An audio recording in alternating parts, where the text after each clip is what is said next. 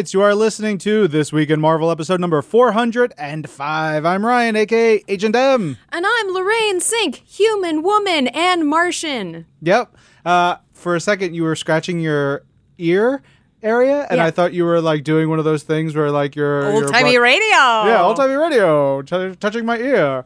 Uh, this is This Week in Marvel. We're going to talk about all kinds of stuff that's happening across all aspects of Marvel, from comics to games, movies, television, and so much more. First things first, I am going to the X Games. Where all the X Men play games Yep. like baseball and volleyball and s- they snuggle. They wear all their little short shorts. Yeah, I they love do. all the baseball. Oh my God. man, they're just in their like t- tiniest little clothings. Uh, yeah, so the X Games will be in Minneapolis, Minnesota. I'm going to be there. If you are going, let us know. We'll be shooting some videos, looking for some great Marvel fans. I will try to remember to bring some Twim swag with me to, to hand along. And uh, yeah, so definitely tweet me at Agent M if you are going to be there. Um, you know what I'm excited about this week though? Voss. Uh, Marvel Studios Avengers Endgame is out this week on digital in HD, 4K Ultra HD, and it's also on Movies Anywhere. I'm super excited because of all of the awesome bonus features that are going to be on it. I think that's my favorite thing about getting a movie on home release. And this one's going to include a tribute to Stan Lee, the tale of Robert Downey Jr.'s casting as Iron Man, which I've heard that story, and it's great. So I watched a bunch of these Mm-hmm. um, the night before we were recording this. So like the casting of Iron Man has his screen test footage. Some of it spliced in there. It's really really fun to watch. Yeah, I watched the gag reel, which is stinking hilarious. Yep. And they also have the evolution of Captain America, Black Widow's dramatic story arc. They have more stuff with Anthony and Joe Russo, the director and creators of that film.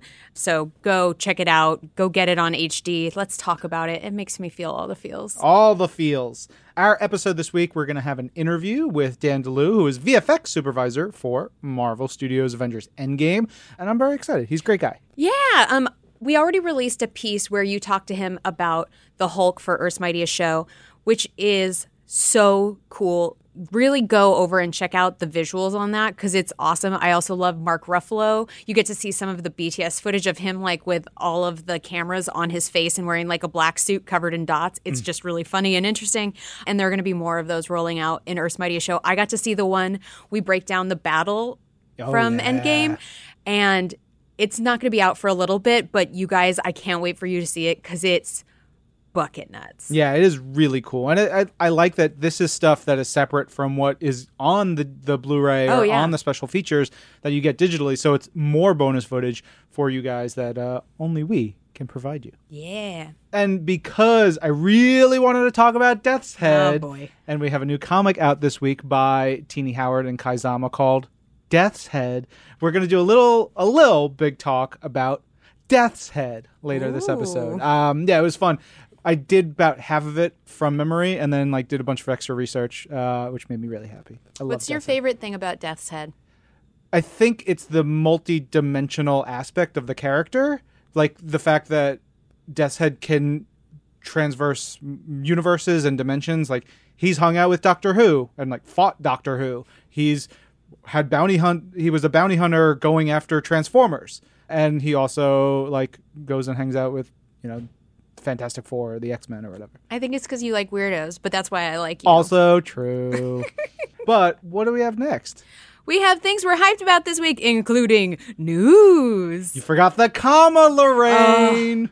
The comma is silent. So is the coma if you spell it wrong. All right, we got to keep moving. The first thing that we're hyped about this week, in a sense, is that the final episode of Marvel's Agents of S.H.I.E.L.D. Filmed this week. And, you know, I, I saw Christine Dinh, who she used to be on the show, and she's doing great work for our um, West Coast group.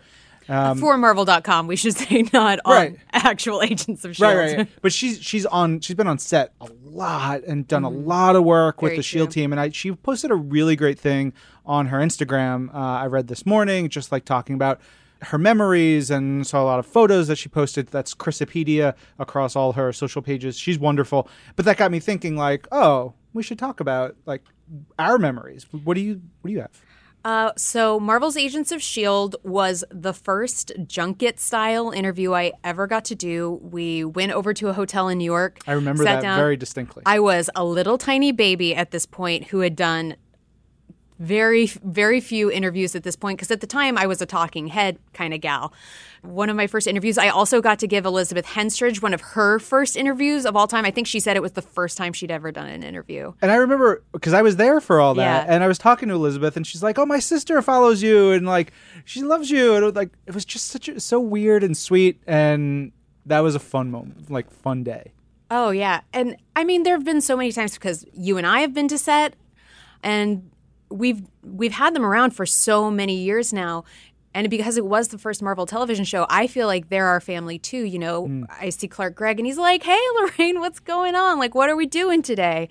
And it's nice. What about for you? Yeah, you know, you think about it. We were just in San Diego, and we were leaving one party, oh, and Oh, yeah. the entire cast and crew is walking in as we're leaving, and Clark's like, "Hey!" gives us a hug. We see Elizabeth, we see Chloe, and all them, and then like we were just like ships passing in the night, but it was so sweet. It was just like seeing friends, and they're like, "See you guys." You know what else it just reminded me of? One of my first interviews I did with Maurissa Tancharoen and Jed Whedon, and I think we've talked about this before, was that I sat down with them and I was like, tell me about the characters and who are they? And they were talking about Fitzsimmons and they were like, oh, they're the most like us. Like Fitz and Simmons is us. And it's been really sweet also to see Jed and Maurissa, because they're actually a married couple, to see their relationship progress over the years. Uh, and now they have a, a child. And now we know that Fitz and Simmons at some point have a child uh, because of Deke and that connection and and they got married and it's really fun to see Fitz and Simmons kind of also follow their storyline. So that's just like a fun bit of the behind the scenes. But all of the cast have been posting pictures and memories. So it's really awesome. Go go get on that gram. Yeah. Uh, we got some cool news though coming up on the TV realm. yeah Marvel's Runaways uh, has finally released when its third season is hitting. It's coming out December 13th with all 10 episodes dropping at the same time. But also this is really cool. Nico Minoru is drawing everyone into the dark realm where its ruler Morgan Le Fay is going to be played by Elizabeth Hurley. And uh, she's going to you know be a problem Yes, I'm Morgan Le excited. Fay, one of the coolest Marvel characters. She's like and awesome. a purveyor of the deep V Deepest V. not a lot of ladies get to rock the deep V these days but she's still she's still bringing it Yes, very much so. Uh, you guys can catch up on seasons one and two of Marvel's Runaways exclusively on Hulu right now. But wait, Ryan, there's more. That's right, Lorraine. Crossover episode confirmed. Marvel's Runaways and Marvel's Cloak and Dagger this December. The heroes Cloak and Dagger will find themselves crossing paths with our Runaways during its season three release. And you asked, we answered, this is the crossover fans have been begging for since the beginning and has finally been confirmed. Now we will see that they collide this year in a crossover episode, and we have a quote from Mr. Jeff Loeb, executive producer and head of Marvel Television. He says, quote, It's so fun being able to do something that revels in the mighty Marvel manner. Having these young heroes crossover allows fans of both shows to see the adventure everyone has been waiting for and we've only hinted at. So, uh, how will Cloak and Dagger cross paths with the Runaways? It's yet to be revealed. Expect more details as we near the season 3 premiere of Marvel's Runaways, only on Hulu. All right, so that's a lot of good stuff. Stife? Ah, yes, a stife infection. I've got a stife infection. it's a Scottish stiff. Uh, so we have so much fun stuff that we're hyped about. But uh, I know we have uh, lapsed on our TWIM URCs, the Unlimited Reading Club, for a little bit. So our 2000s episode is coming up this month with CB Cebulski and myself. We'll be discussing either the Ultimate Comics line, some of the key issues in there, or some key Marvel stuff from the aughts. I threw a bunch of suggestions to CB Cebulski. Um, If anybody wants to do TWIM URC with me via Twitter on just the Runaways comics, get at me because I'm available for that any day of the week. Fair. Um, but that stuff, we're going to be looking back on the 2000s. We have to look back now at 80 years uh, this week in Marvel history. We're looking at the week of August 2nd through August 8th. All right, let's kick it off with August 2nd, 1962. Loki makes himself magnificent, mischievous uh, in his first appearance in Journey into Mystery number 85, just two issues into that run. We find Loki trapped within a tree as punishment from the Asgardians because that's where you go. That's your timeout, is Yeah. a tree. Like, just stuck in there. Yeah. Yeah, obviously. Um, he makes a leaf drop while Heimdall is walking by said tree, causing Heimdall to shed a tear, freeing Loki naturally because magic. And then Loki, you know, he causes mischief. That's what he does. And the issue can be credited with the first appearance of Heimdall, Odin, Balder, and Asgard, though they don't get any major spotlights just yet. Yeah, there's literally a panel of the backs of their heads. Like, oh look, it's Balder and Odin, and like, c- cool. I also want to um, credit the Norse people with the creation of um, all these characters. Nah, No? Okay. screw them. All right, great. Uh, all right, August 8th, 1963. It's a big day in the Marvel Universe. A lot to talk about here. So, Amazing Spider Man number six by Stan Lee and Steve Ditko introduces the Lizard, aka Curt Connors, and his family. Cold blooded. Yeah. Oh. In, uh, let's see, we've got Molecule Man, one of the most powerful and bullied characters in the Marvel Universe, debuts in Fantastic Four number 20 by Stan Lee and Jack Kirby. And actually, he is an important point of the current Future Foundation book that is just launching. He has been exploded and his molecules all around the multiverse. So He went to pieces. yeah. mm, Okay. Over in Tales of Suspense number 47, Stan Lee and Steve Ditko introduce Iron Man's newest foe, the mysterious Melter.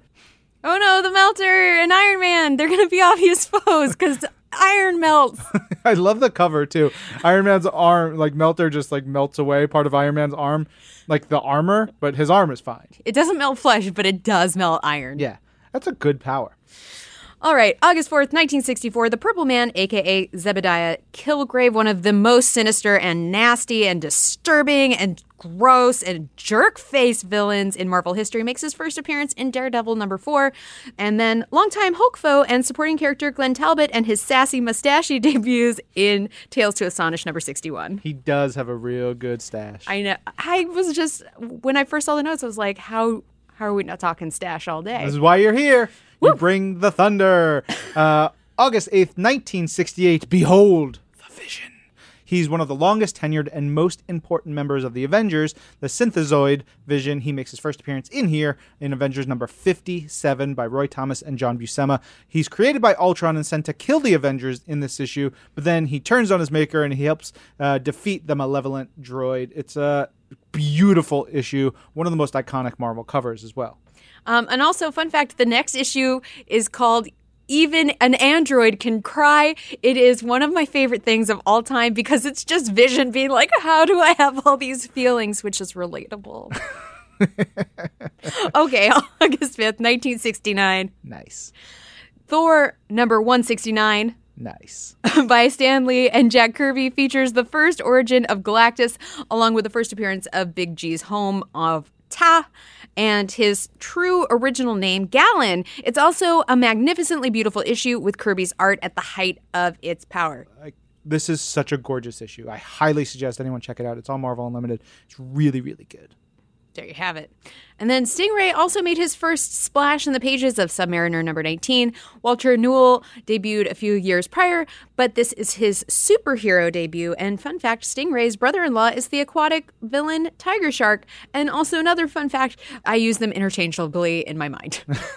I'm like those water guys. So, Tiger Shark has a tiger face, Yeah. like a tiger shark face. yeah. Stingray has a great costume. It's white and red, and he's got like an arrow pointing down his his torso for some reason. Like, hey, look here, everybody! And uh, I think got, it's supposed to imitate a stingray tail, but sure. Uh, and he's got the the great like the almost wings to look like a stingray. It's a really great costume. I still use them interchangeably in. Fine. Uh, August 4th, 1981, Avengers Annual number 10 by Chris Claremont and Michael Golden is released. It is a hugely important and influential issue because it not only features the first appearance of Rogue, but is also a major turning point for Carol Danvers.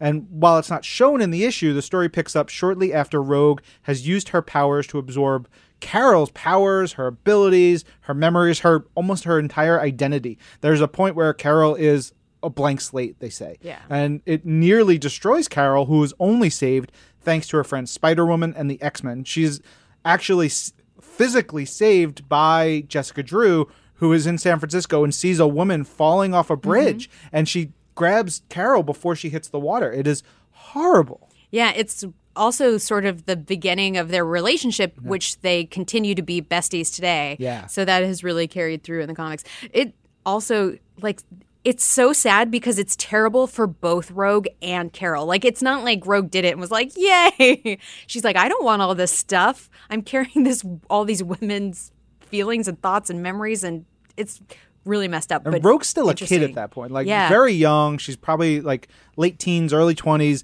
She's being told what to do by Mystique and Destiny, who are her like surrogate parents, but at the same time, they're they're like they're not the best. They're not the best, but I love them. Oh my God, Mystique and Destiny, OTP. Have you read House of X number two? I I haven't read it yet. the Destiny scene in there, so good. It's so good. I, I- actually walked into the X Men office was like, I need a Destiny book right now. We'll leave it at that. I Uh, damn it. yeah. Um, I have to leave. August 2nd, 1983. Quick update slash correction. We originally noted that uh, July 12th, 1983 was the date that Beta Ray Bill debuted in Thor number 337. The first issue was written by Walter Simonson, but that was the shipping date. It actually hit stands on August 2nd. Again, this is the beginning of one of the greatest runs in comic book history. Go read it. Beta Ray Bill is a dang gem. He deserves to have his own Mjolnir yes, he's he's uh, he's great. he's awesome. Uh, August sixth, 1985, Rachel Summers becomes Phoenix in Uncanny X Men number 199 by Chris Claremont and John Romita Jr. Great issue. It is awesome. Uh, Rachel goes through some stuff. That's another lady with a tiger face. Well, person. She's got the horrible tattoos on her face. Yes. August They're, 3rd. they're put there by slavers. It's it's a really upsetting story. well, I was going to say any facial t- tattoo is like hard to commit to, but uh, one that you haven't chosen for yourself is different. yeah, like the M looks really cool, but that is put on there by people who brand mutants in the future as mutants, and that's why like the Bishop M tattoo is a, an upsetting thing. Should we shave an M into your eyebrow? We gotta go. Keep this train rolling. right. What's next? All right, August 3rd, 1993, Marvel's son Genis Vell debuts as Legacy in Silver Surfer Annual number 6, which he starts out as this ponytailed newfangled 90s version of Captain Marvel, the first one. And then Genis evolves into a really interesting character struggling with identity uh, several times, uh, humanity, relationships, power, and legacy. Um, I, I say identity because he stole Monica Rambeau's name twice. She was like, I'm Captain Marvel. He's like, no, that was my dad's name. That should be my name. So he took it. And then she's like, okay.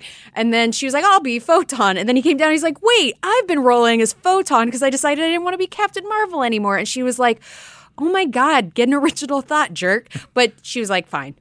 Yeah, She was so nice about it. I know she had. She did not need to be. No, she did not need to be. All right, August 7th, 1996. Ryan, say it. Onslaught. Yep, there it is. Uh, Thor, Captain America, Iron Man, the Fantastic Four, and the Avengers sacrifice themselves to stop Onslaught. uh, in Onslaught, Marvel Universe by Mark Waid and Adam Kubert. Uh, they'd re emerge the next month in Heroes Reborn titles. Because heroes can't die. Not really. Yeah. Sometimes, like when the X Men just disappeared and then ended up in Australia. I just like love it. Siege Perilous, baby. Uh, all right, August 7, 2015, the Fantastic Four movie opens in theaters. Uh, that rounds up our This Week in Marvel history for the week. We do have to talk about the top books from this week's episode of Marvel's The Pull List. Yeah. Black Panther number 14, Conan the Barbarian number 8, Powers of 10, which is actually an X, number 1, and Death's Head number 1 because Ryan. It's a great book, too. Also that. Um, subscribe to Marvel's The Pull List wherever you get your podcasts and watch video versions on marvel.com. Uh, real quick, I wanted, because Death's Head number one is so good, I wanted to do a little bit of a big talk about it because the series is great. It launched this week by Tini Howard and Kei Zama.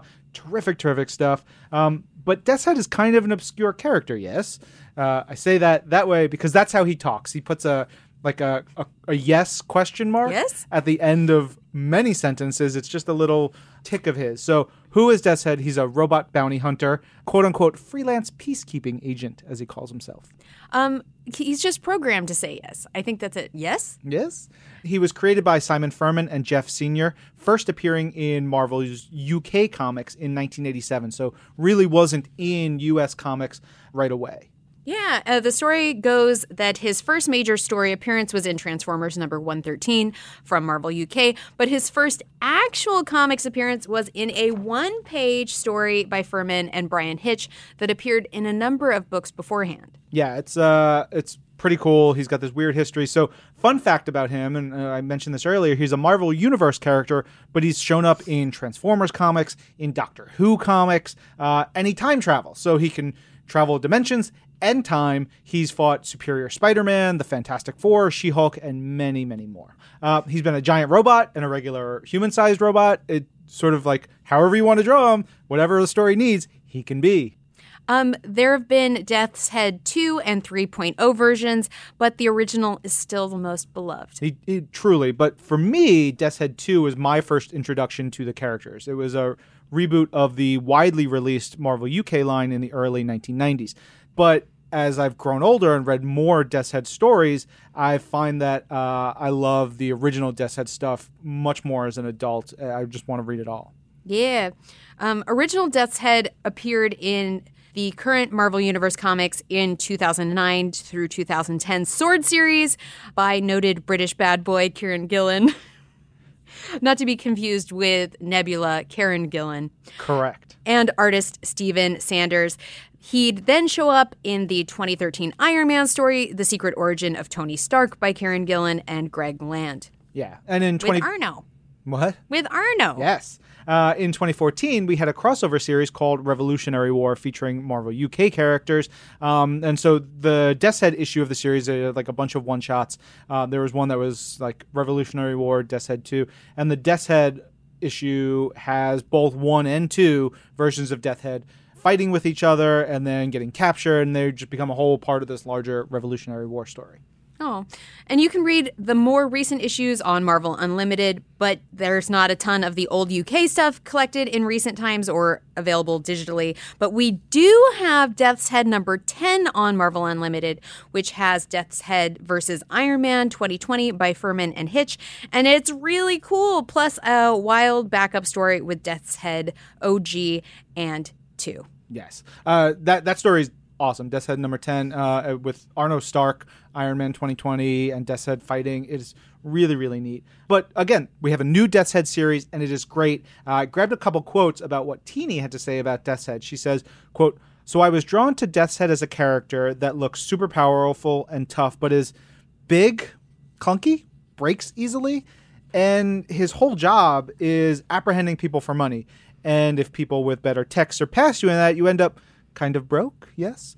All, also, he's a great big boy with weapons. He has a Swiss Army knife for an arm that takes different attachments. Who wouldn't love that guy? The, the like the most the attachment everybody loves to see is the like the ma- spiked mace, yeah, uh, which is great. Um, I also absolutely adore Tini Howard. She's yeah. Awesome. Yep. Also, Wiccan and Hulkling are in the book, um, which is important to me to personally. so many people. Oh my god, Yes. And Tini says it's really fun to put Wiccan and Death's Head together. They're so different. Their powers occasionally cause problems for one another. They're such an odd couple, but they're really after the same thing, understanding their place in the world that makes them feel obsolete. Wizards and robots, robots and wizards, and their shape shifting boyfriends. Oh, we've got everything. Yeah. Oh. So good. So good. So Death's Head, kind of dark, funny, quirky. He's out for himself, out for the cash, has an amazing character design, can fit into all kinds of stories, and uh, all of you should love him. Yeah, there you go. Duh. Yeah. We also wanted to give a shout out to a podcast. Uh, I think this is kind of like the twim of ESPN. It's ESPN's The Woj Pod. Uh, you can get an inside scoop on all of the biggest NBA news with the biggest names in the game. Uh, you join ESPN's Adrian Wojnarowski for the Woj Pod, featuring in-depth conversations, breaking news, reactions, analysis, and just basically all the coverage they can handle of everything going on in the NBA, as well as you know deep dives similar to what we were doing just now uh, with some of the most notable events in NBA history. The Woj Pod is the must-listen to for NBA fans. Get it wherever you get your podcasts. All right, our interview this week is with Dan Deleeuw, visual effects supervisor of Marvel Studios Avengers Endgame. Dan is amazing. He's done so much cool stuff. He actually joined Marvel Studios way back for Marvel Studios Iron Man 3, and then he went on to be the visual effects supervisor for Marvel Studios Captain America the Winter Soldier, Marvel Studios Captain America Civil War, and Marvel Studios Avengers Infinity War. He's done so much cool stuff. The dude has been working so hard. We talked a lot about his career and working at Marvel and, and his love for all things Marvel. Um, and you know, of course, we get into what a visual effects supervisor actually does, his favorite kinds of scenes to work on, and so much more. And again, this is a reminder. I think we talked about it recently, but there's also some footage of the interview on Earth's Mightiest Show. You can check that out wherever you you know watch your Marvel videos, be it YouTube or Facebook or Twitter, whatnot. But enjoy this chat with Dan Deleeuw. I'm so excited to be sitting here with Dan Deleeuw, VFX supervisor on Marvel Studios Avengers Endgame. Dan, you ready for this? I'm going to grill you real hard. Uh oh. Yeah.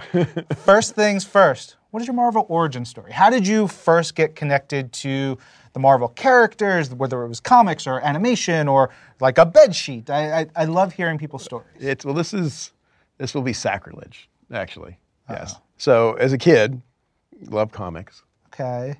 read a lot of comics, Uh huh. but we didn't have a lot of toys for comics. Okay. So I'd read them, and then I would take the characters and then cut them out of the comics, Oh, so that I have I could actually play with the characters together. I thought you were going to start talking about a different company. And No, then I no, was going no. to tell you No, to no. get out of the Oh, building no. you work in. No, the Marvel company, they always had, there's this, they would have like an ad, and like all the characters were li- lined up around the ad. And you go in, so, you know, they go back and I look at my comic book collection now, years later. It's just a Swiss cheese of comics. like, like we got to, but it was the first time I got to play with the characters. Sure. And now I get to play with them, like, you know, in real life. It's is great. ama- uh, that probably influenced a lot of like the you know how you visualize characters too, and the work that you do as VFX supervisor. I'm sure. Mm-hmm. Well, it's, it's kind of the same thing. It was interesting because it was always, you know, you took the characters there and you, you played with them, and then like any of the kind of the battles we do here, you, you know, we get like the little HeroClix, you know, sculpts of those. So I'd like, you know, for Civil War, I got enough of them. I laid them on a table. Okay, here's the plan. And then for Infinity War, I got more of them to lay on the table. And then for Endgame, I got like it took up the entire cable, just kind of figuring out who's in the battle and what the different bat, you know,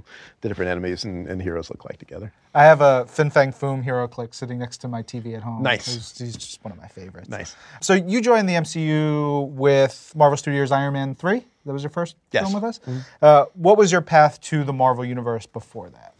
Well, it's something you, you know, visual effects wise, you're always, you kind of grow up and you grow up with the comics. You grow up, you know, for me, it was Star Wars and Raiders of the Lost Ark. You know, it's like the kind of the genre of films that you love and that are special to you. And it's it's something that you always hope someday you're going to be a movie that's special in the same way that was to you, you know, to other people that see the film. So it was something that as a kid on the over the summer, you know, I would build different models, miniatures, and then blow them up on the Fourth of July. And so mostly firecrackers and things like that. And would not recommend. Don't do that at home Kids, be safe. be safe. Uh, we weren't, and we were stupid.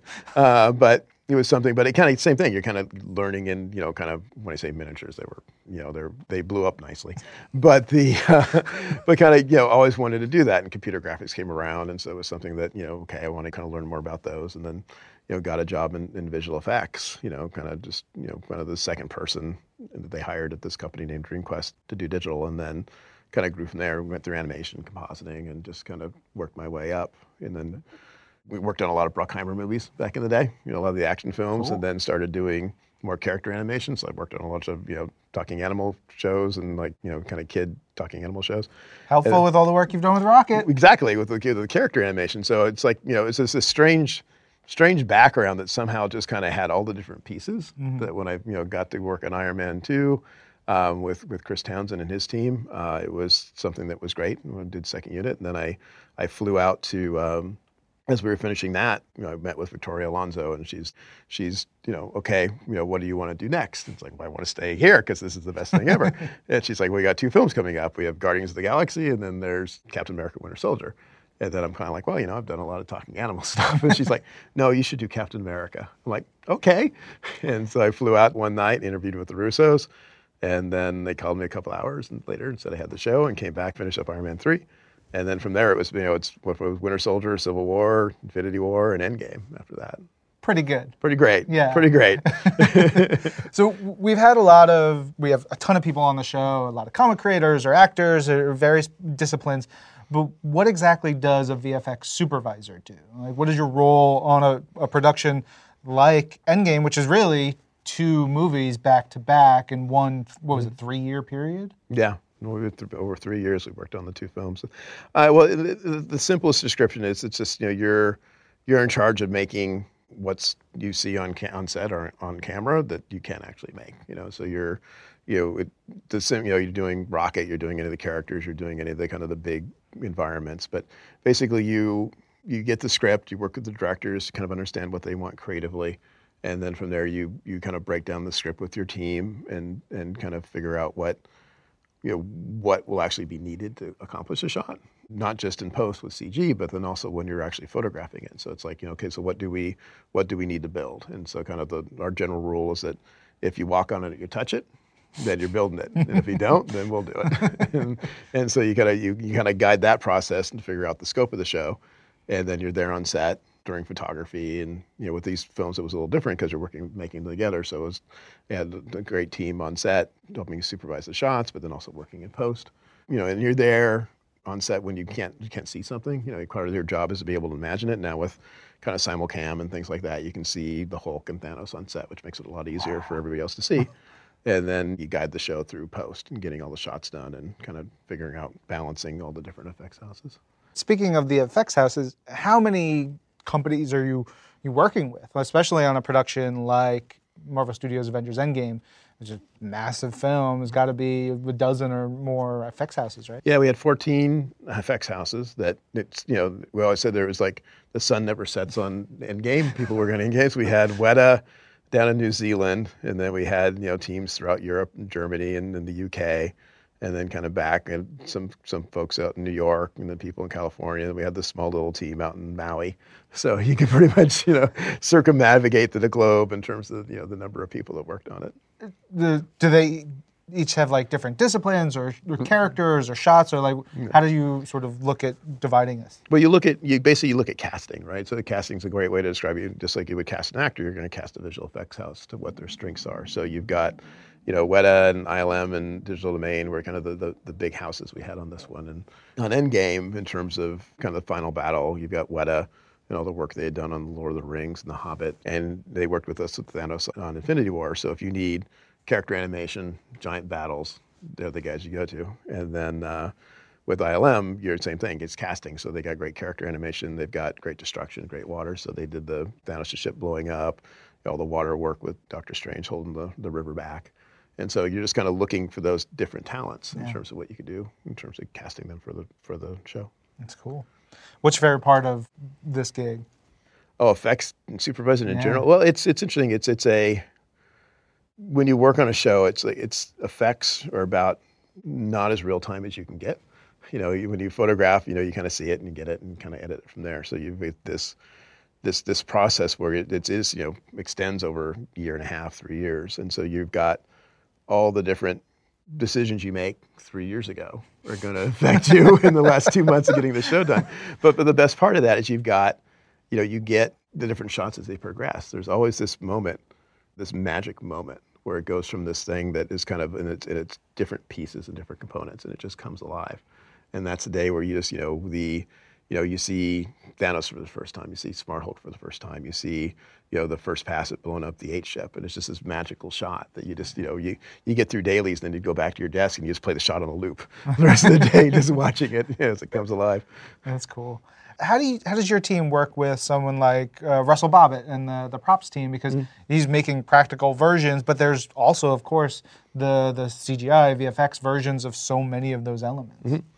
It's interesting. It's it's a you know, partly, you know, it's the Russo brothers, you know, they always say this saying like the best idea wins. And then Marvel has kind of developed this team, nurtured this team that we've all been together. And so even though, like with the effects teams, we'll have, we'll cycle out for a little bit, but you always have Russell Bobbitt, you always have Dan Sudick. There's always these you know different department heads that you've worked with before, mm. that you know you have this relationship with. And so we all get together and we all try to figure out the best way to do it. You know, with Russell, if it's something that you, it's like it's will be hero, it'll be photographical, and it stays in the film. It's great. Sometimes you'll have something that you know you're going to replace, but he'll still build it for us. I mean, he's we always get these reference. Russell's the best, you'll see it on every single movie. But when we we photograph shots, we have either the prop that we use for like lighting reference, or he'll build smaller versions of the prop for us, you know, because it's something that maybe it's too big. But he always loves to go out there and like walk around the set. So if you ever want to see, like, if you want to see Russell Bobbitt, look at our outtakes. You know, see him out there like spinning Steve's, you know, shield around, and he'll have Stormbreaker and kind of moving that around the set, so you can kind of see the prop. That's cool. It's great. You know, we've been talking here for a little while, and I, you get gleeful when you talk about certain scenes and or Professor mm-hmm. Hulk or different things. What's your favorite type of you know scene to shoot and put together? Like, it's interesting. It's like you got movies like Endgame, you got movies like Infinity War. It's like our opening battle in Infinity War would have been other movies' final battle, right? So it's it's like, but it's it's you these films. Sometimes in a film, it's like it's like one thing. Okay, now you're going to do fight. You're going to do like a destroyed environment, or you're going to do a character.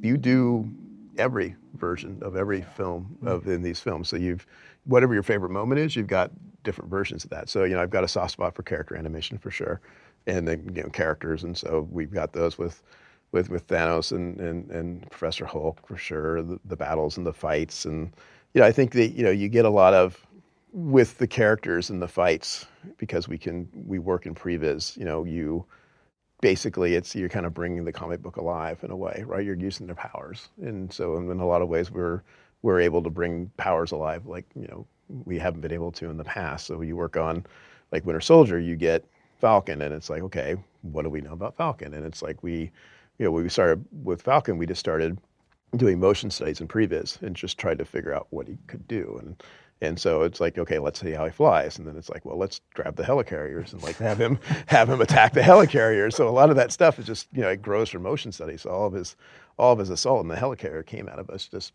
just, you know, playing. I mean, you know, you, you say you're at work, but you know, honestly, we just sometimes we just play.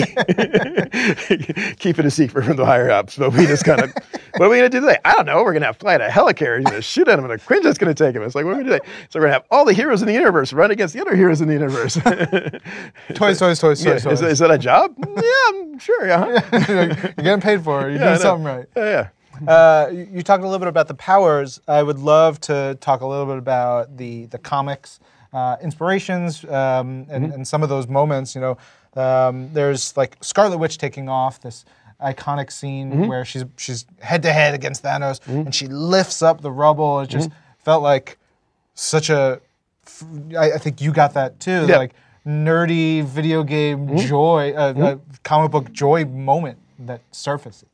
Yeah, for sure. And that's where we'll, we'll you know, we'll always go back, you know, because, you know, you've got years and years, decades of like, of, of reference for who your characters are. You've got decades of ideas for who your characters are. So you'll always go back. You know, I got, you know, not a plug, but I got Marvel Unlimited on the iPad. So you can go back in and go, okay, I want to go find this issue. And you just kind of like start looking up, you know, and then like you'll go online, you'll find, you know, images from, you'll find panels and you'll like, let's figure out what comic that is. And you go th- through and look at it. And, you know, and it's kind of paying homage to the comics, you know, and that's why you kind of like the, you know, the splash panel, you know, like the splash page, splash pages in the comics. You know, we started doing that with Civil War. Uh, in a big way, Yeah. and then uh, just kind of incorporating all that into the film, and incorporating that same kind of iconography, you know, in terms of what we saw from the comics as well. Yeah. Into it. Uh, I was looking at uh, Secret Wars number four, like the classic, Mm-hmm. you know, mid '80s issue, and had this almost impossible. You would, uh, uh, when you were younger, you're like that's impossible. The Hulk's holding up a giant mountain, he's saving everybody. Mm-hmm. Yep. Mm-hmm. But then you have that moment in Endgame, which was so cool. How much fun was that for you to? to I mean, to it's it's that? great. It's I mean, you because you know you will you'll you know you're again you're you're playing at work, so you're uh, you're going through and you're looking back at your old your favorite comics and just kind of you know taking those ideas. You know, in Civil War with Tony and Cap, you know, uh, the panel we stole from that, and so it's like you know, and, and it's something too. We'll go when I start a film, it'll be you know with with one team again with the previous team, I'll you know go online kind of do a little search and find panels that I like, and then let's make a folder. And it's like, okay, this is one of your shots. This is one of your shots. This is one of your shots. And then eventually, you know, they don't shoot it that way. Sometimes you're like, okay, we're gonna go back and change that shot. We're gonna change it back into the panel. there's of course Captain America wielding Mjolnir, uh, which you know that that has happened a couple times in the comics. Whether it's Fear itself, there's um, he was facing off again. He was I think as the captain uh, when he held the the hammer at one point in the comics. But when did you find out that that was going to be a shot you guys get to put together? early on, it was like something that kind of when you heard that these films were happening, you kind of knew that was kind of going to be a little bit of a bookend on kind of the first you know, few phases of the MCU.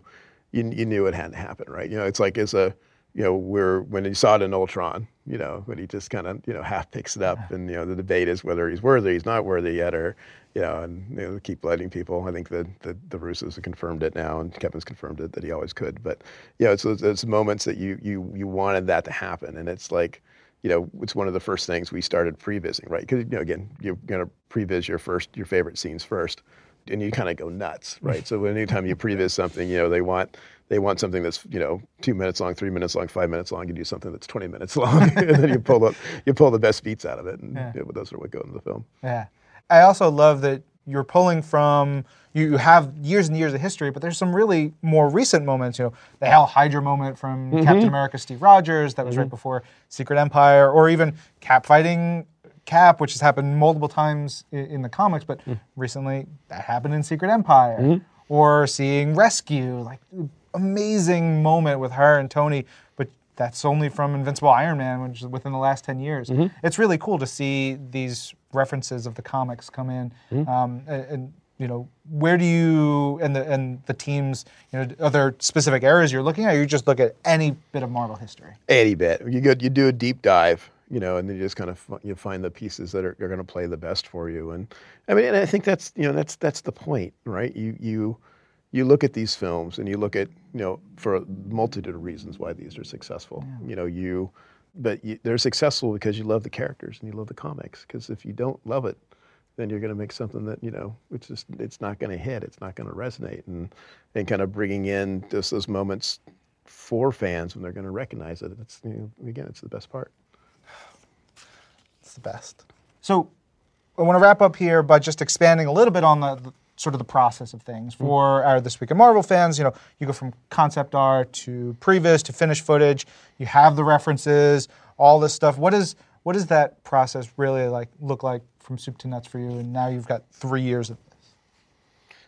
well i mean it's something that you know you you you, you love it right you're you're doing it to the exclusion of all else in a way you transition into this mode where you're you're, you're nothing but the movie. And it's it's a you know it's something that you come out the other side. Usually it'll be like a year and a half. This one was three years so you're, you're deeper. You're, you're underwater longer than you thought you were going to be.